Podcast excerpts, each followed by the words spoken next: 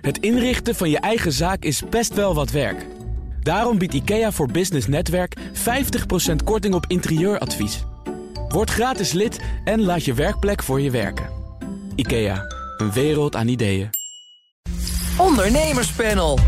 Douglas is verwikkeld in een miljoenenstrijd rondom de overgenomen online apotheker Disabo. En D66 pleit voor de terugkeer van de Tante Agaat-regeling. Die regeling moet particulieren stimuleren om te investeren in het MKB.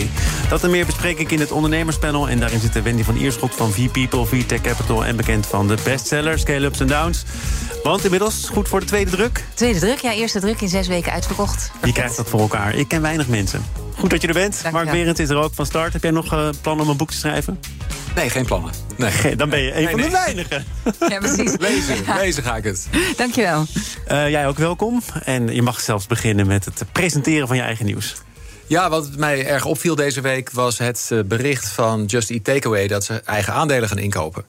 En toen dacht ik wel van ja, dit is wel echt de, de, de ultieme stap in. Nee, we kijken niet meer naar groei en we investeren niet meer geld terug in groei. We gaan het op een andere manier aanwenden.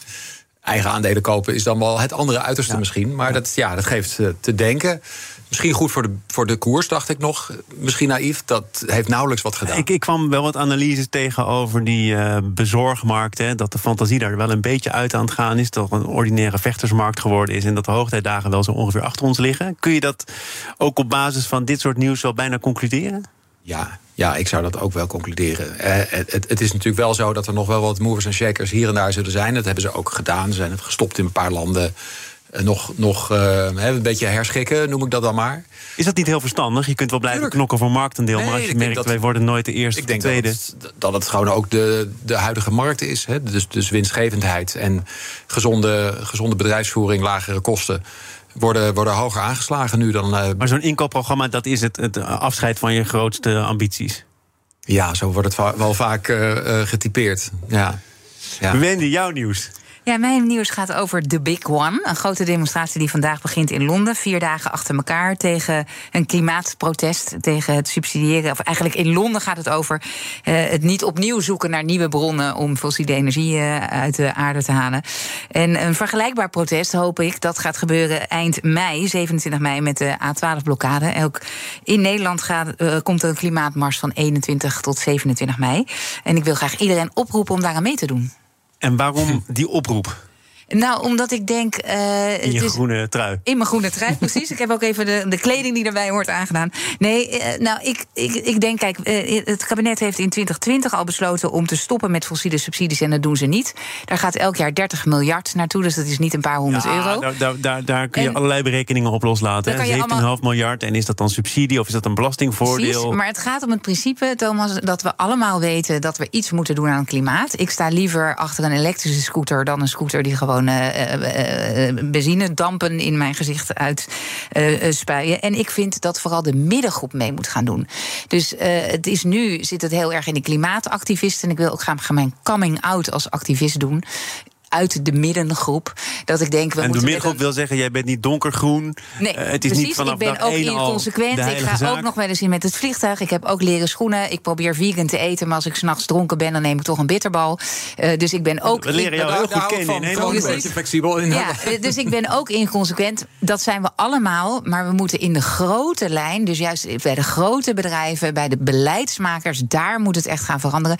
En daar krijgen we ook gewoon een fijnere wereld van. En, En- de middengroep moet mee gaan doen. En dan kunnen we echt heel veel veranderen. En Wendy, vind jij dan ook dat de mensen die tegen kernenergie zijn thuis moeten blijven? Ik, nee, ik vind sowieso dat we niet zo in tegenstellingen moeten denken. Van als ik, als ik dit vind, dan mag ik niet ook dat vinden. En want dat, dat beperkt ons ook een beetje. Je moet tegenwoordig een soort van moraal redden. Je moet alles goed doen in je leven. En dan mag je pas A vinden of B vinden.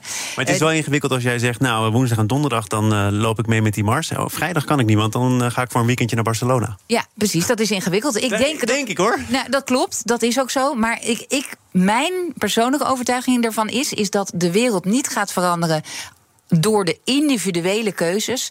Het is het grote beleid wat zorgt dat het vliegen naar Barcelona veel goedkoper is dan met de trein. Ja. En dat komt ook door die fossiele subsidies.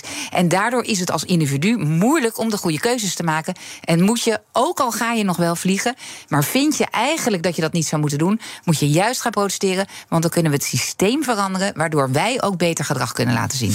Wij gaan naar. eh, Je hebt een andere agenda natuurlijk. Hè? Nou ja, een volle agenda notabene. Met jullie afgestemd, dus ik, ik reken ook op jullie. D66 wil het voor particulieren aantrekkelijker maken... te investeren in kleine ondernemers, kleine ondernemingen. En daarom pleit de partij voor de terugkeer van een belastingvoordeel... voor die kleine investeerder, bekend onder de naam de Tante Agaat-regeling.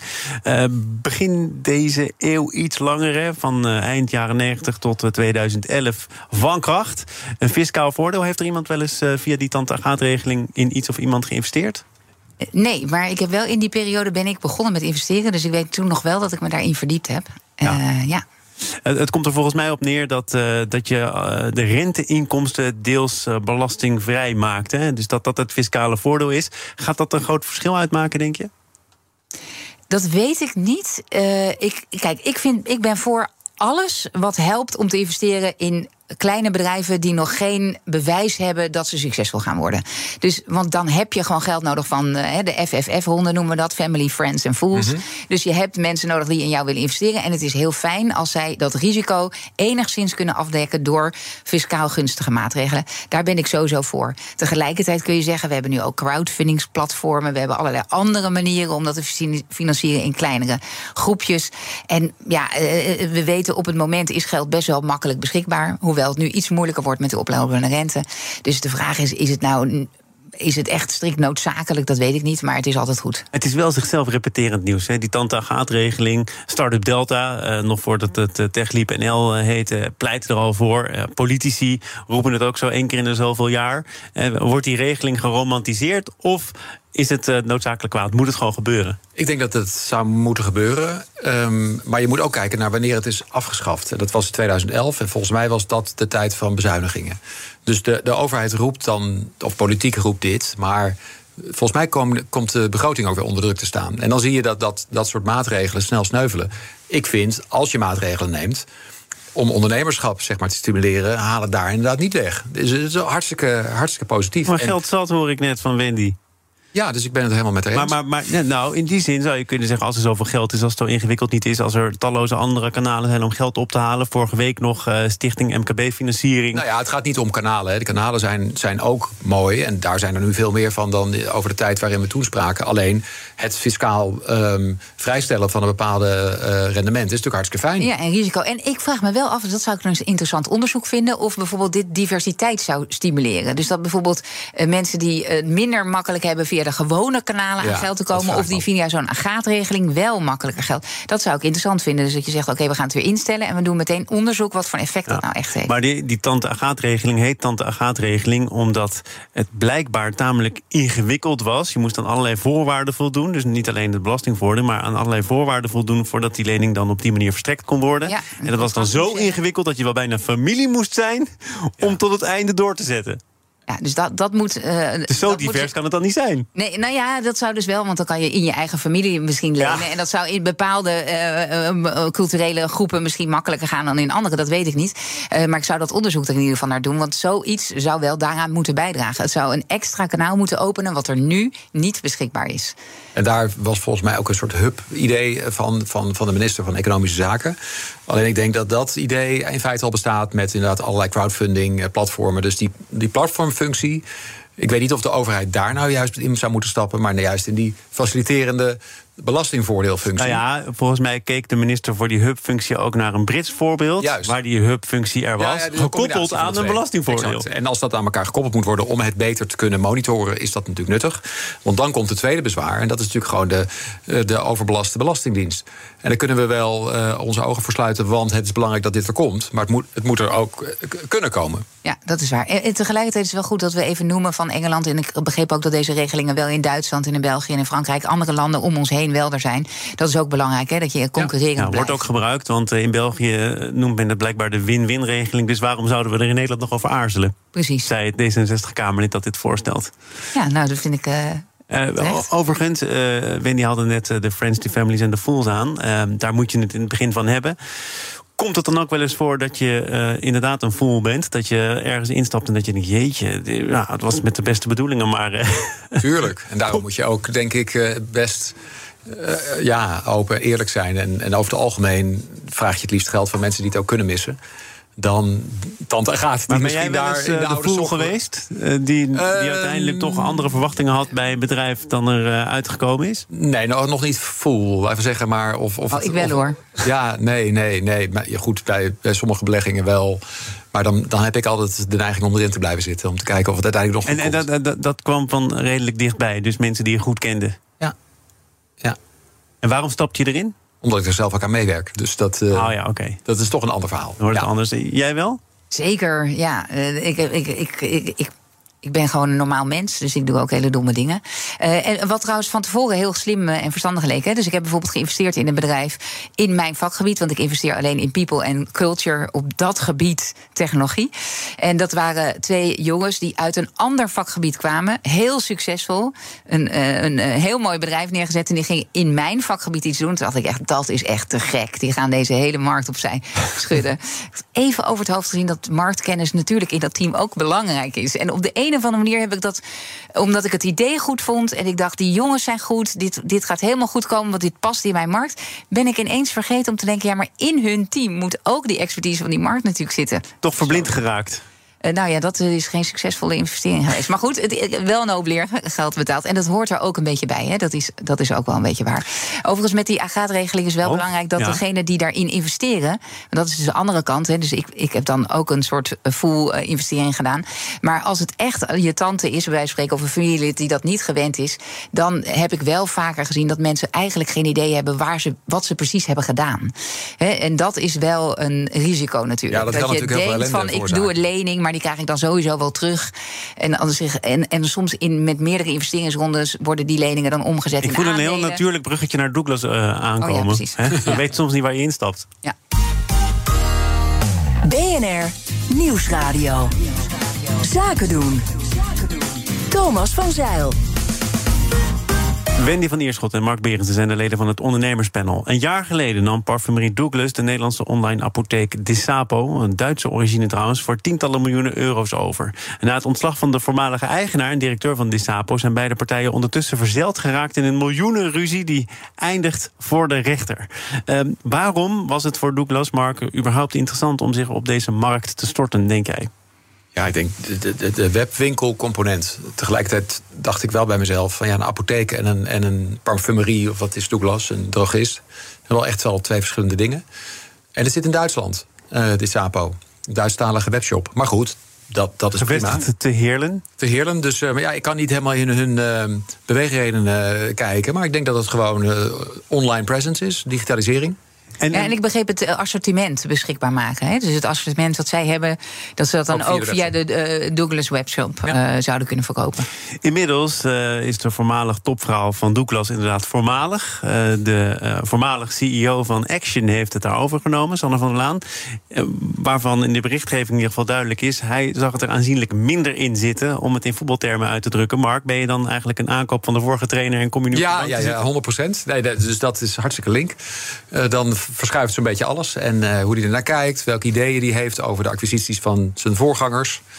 Eh, komt er weer. Daar heb je toch wel mee te doen. Je kunt toch moeilijk zeggen, ja, het bevalt me niet, eh, wegwezen maar. Nee, maar er zijn natuurlijk contracten. Dus contracten zijn dan leidend voor zo iemand om te Ja, kijken. en ik begreep ook dat de performance in zijn ogen niet was wat ze ervan hadden verwacht. Dus ik bedoel, je, er kan een nieuwe trainer komen en dan ben je misschien de aankoop van de vorige trainer. Maar als jij natuurlijk een sterspeler bent, dan is de nieuwe trainer Ja. ook best wel blij met je. Nee, dus dat er zal ook iets met de performance daar, zijn. Een earn-out regeling die hij die, die had voor de helft van die aankoop. Ja, eh, want Douglas heeft er 47 miljoen euro voor betaald. 24 miljoen direct, 23 miljoen afhankelijk van de Ja, en resultaten. dat is natuurlijk performance afhankelijk gemaakt. Ja. En dan haal je dat of haal je dat niet. Dus De vraag is even, eh, hebben we daar inzage in? Eh, want het ging nu over zijn dienstverband en zijn transitievergoeding. En eigenlijk gaat die rechtszaak over de, over de earn-out. Want dat is natuurlijk echt geld. Serieus ja, bedrag. Want, want deze voormalige eigenaar van Disapo... die ook overigens moest blijven zitten eerst... en nu de laan uit is gestuurd... die beticht Douglas dan weer van frauduleus handelen. En daarmee zou hij dan in totaal 51 miljoen euro zijn misgelopen. En een transitievergoeding van een ton. Nou, die lijkt me dan overzichtelijk, maar goed. Ja, ik, ik vind het altijd ingewikkeld, want wij weten natuurlijk niet wat er in de achter de schermen speelt. Tegelijkertijd denk ik, goh, je hebt 24 miljoen meteen gekregen op tafel. Uh, ga je dan nu procederen over een ton met deze, uh, deze reputatieschade? Is dat nodig? Dus wat zit daar nog meer achter? Dus het zijn waarschijnlijk ook gekrenkte ego's. Je hebt misschien een contract getekend waar je achteraf van denkt, hmm, uh, er, zijn, er zitten altijd van die kleine lettertjes in waar je niet had verwacht. Dat ja, boekhoudkundig kun je ook van alles doen, dus dat zal hij wel fraudeleus Maar het is toch geen klein gevonden. bier? Die contracten zullen toch wel deugen, zou je zeggen? Ja, dat lijkt mij ook. Maar goed, ik weet wel, met de boekhouding en zo'n earn-out-regeling... dat gaat heel erg vaak over hoeveel omzetverwachting kun je maken... En, hoe, en, en de kosten en winstmarges. Daar is natuurlijk, dat kan ik me wel voorstellen... daar kun je van alles mee doen, die, die hoe, hoe je dat opstelt. En daar hebben wij natuurlijk geen inzicht heel groot. Hè? Ik bedoel, als het de helft van het bedrag earn-out is... dan is het belang eventjes toch uh, uh, gedacht vanuit, vanuit uh, echt geld en belangen... vanuit Douglas er best wel om te kijken of ze daar misschien uh, ja, eh, minder aan kwijt zijn. Maar zit daar dan ook al een, een zeker voorbehoud of een zekere aarzeling in als je zegt: oké, het gaat in totaal om 47 miljoen, waarvan de helft afhankelijk is gemaakt van prestaties? Of is dat een vrij ja, maar dat, is, dat is wel, wel gebruikelijk. Alleen ik vind de verhouding nogal groot. He, bedoel, op het moment dat jij zeg maar uh, drie kwart van het bedrijf, bedrijf verkoopt of uh, van, van, van de acquisitie doet nu en een kwart nog kan. Ja Denk aan de ITV uh, uh, John de Mol deal. Dat, dat, dat is een deel van. Maar dit is de helft geweest. Ja, dus maar dat ligt ook weer aan de multiplier. Dat ligt aan de verwachtingen die je ervan hebt. Het kan ook zijn dat hij dacht van ja, ze willen anders dit bedrag maar betalen. En als ik het doe in een earn-out periode, dan wordt het misschien meer. Want ik verwacht dat. Dus dat is voor ons ook heel moeilijk te beoordelen. Ik denk gewoon, je hebt een contract. Uh, daar hou je eraan. Iedereen weet dat een earn-out een ingewikkeld iets is om af te spreken. Want als ondernemer ben je meestal na drie maanden denk je echt... mag ik deze tent weer verlaten? Dat is helemaal geen geheim. Dus als je daarvoor kiest en dan weet dat de helft daarvan, daarvan afhangt... ja, uh, ondernemersrisico, vind ik dan. We gaan naar een specialisme van Mark. Want Armada Music, het platenlabel van onder andere Armin van Buren... de DJ gaat de komende jaren voor honderden miljoenen muziekrechten kopen. Dat meldt het Financiële Dagblad. Ze hebben daarvoor een nieuw bedrijf opgezet, een nieuw label... Beat, Best Ever Acquired Tracks. Uh, en dat is nogal iets wat, wat past bij een ontwikkeling. Uh, hoewel ik dacht, vooral oude rockers... die verkopen dan het leven zat, dagenboe, hun rechten. Neil Young, Fleetwood Mac, Bruce Springsteen. Dit gaat over dance. Uh, maakt het dat toch heel anders of is het hetzelfde trucje? Hetzelfde trucje, maar toch anders. Uh, en je maakt me een specialist omdat ik inderdaad ooit eens kwam met mijn eigen nieuws. Namelijk de, de zoveelste artiest was uh, de catalogus van gekocht. Dus het is duidelijk een trend. En je hebt gewoon inderdaad Universal en Warner en ook Hypnosis. Dat is een fonds waar onder andere Nile Rodgers uh, aan verbonden is. En die kopen de catalogie van, van rappers tot en met R&B... tot en met inderdaad de Neil Youngs en de, en de Bob Dylans. Terwijl um, die dancehoek daar eigenlijk niet in vertegenwoordigd is. Echt de, de, EDM, de Electronic Dance Music. En daar is Armada specialist in. Dus ik denk dat er een absolute um, kans ligt voor hun om, om dit op die manier te doen. Dus hetzelfde doen qua businessmodel, toepassen op dit genre, wat zij heel goed kennen en wat ze kunnen vermarkten. Dit is uh, ook een bekend genre. Sterker nog, het is gewoon uh, een hit. En dat na vele jaren komt hij.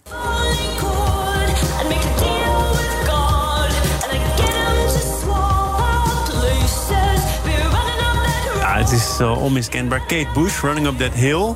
Uh, werd in één keer weer populair door de serie Stranger Things op Netflix. Dat kan je nooit helemaal voorzien.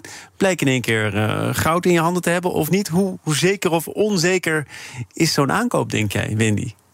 Nou, ik heb wel vertrouwen in dat zo'n Armin van Buren een redelijk goede inschatting kan maken van wat, uh, wat werkt en wat niet. Ik denk ook dat ze daar voor grotere aantallen gaan. Dat zal je zo direct ook zien in hun portfolio. Dus dat je je risico een beetje spreidt. Ik vind het ook fantastisch dat de jeugd van tegenwoordig mijn nummers ook allemaal kent. En dat het dan ineens helemaal hip weer is. Uh, dus ja, ik vind dat, uh, dat remixen, ik, ik vind het fantastisch. Ik denk dus dat het moeilijk is om dat echt van tevoren te zien. Want het is ook wat je met dat nummer doet. dus misschien kan je wel van heel veel nummers een hit maken in deze tijd. Ah, dit is wel leuk wat je je zegt inderdaad. Want volgens mij stond het ook in het Financiële Dagblad. Al die kinders die dan denken dat ze naar nieuwe muziek luisteren... die al 30 jaar oud is. Fantastisch, dat toch? kan dus door al die remix. Aan de andere kant, Mark, uh, stond er ook een kanttekening van Bob Dylan of van Fleetwood Mac of Neil Young. Weet je dus, hè, want het heeft de tand des tijd al doorstaan dit is tijdloos. Hier blijven mensen wel naar luisteren. Ja, dat klopt wel. En, dat is ook het voorbeeld van, van Kate Bush. En die komen opeens in een kerstcommercial van een grote retailer. En dan gaat er opeens de kassa rinkelen. En dit zijn overigens hele mooie fondsen voor, voor mooi dividend. Maar het gaat om de breedte. Dus je kunt inderdaad niet kiezen voor een paar tracks en dan zeggen: dit gaan ze worden. Nee, ik bedoel, dat hypnosisfonds heeft 65.000 liedjes nu. En, en want daar zit jij zelf in, toch? Of niet? Ja, daar heb ik een paar aandeeltjes in gekocht. Gewoon omdat ik het eh, interessant vind en, en volg. En het is overigens uh, helemaal niet hard aan het stijgen. Het is gewoon een dividendfonds. Dus dat is er echt eentje voor de lange duur. Uh, maar dit is de breedte. Dus die hebben 65.000 uh, liedjes nu door al die catalogus aankopen. En dat groeit en dat groeit en dat groeit maar. Maar uh, je hebt er dus belang bij om die liedjes ook een beetje ja, onder de aandacht nou, te brengen. Ja, en een van de dingen die zij dus goed kunnen, is het, uh, het uh, bijvoorbeeld zorgen dat die liedjes in meer playlists komen op Spotify. Zodat ze meer worden gestreamd en daardoor meer inkomsten ja, want genereren. wij, simpele zielen, denken dat dat allemaal dat, dat, zit, dat er niks achter zit. zit maar daar wordt ook achter. enorm van ja. op. Hè, en, en, net zo goed als vroeger platenmaatschappijen wisten hoe ze een hit moesten maken door juist te pluggen. Weet je, dat is, maar dat nu zijn het dus dit soort fondsen die bijvoorbeeld ook richting Netflix zeggen: heeft wel eens gedacht aan Kate Bush. Ik denk het. En nou ja, ik denk dat het net. Het misschien een beetje overdreven. Ja, maar... ik denk dat het iets subtieler werkt in de zin dat.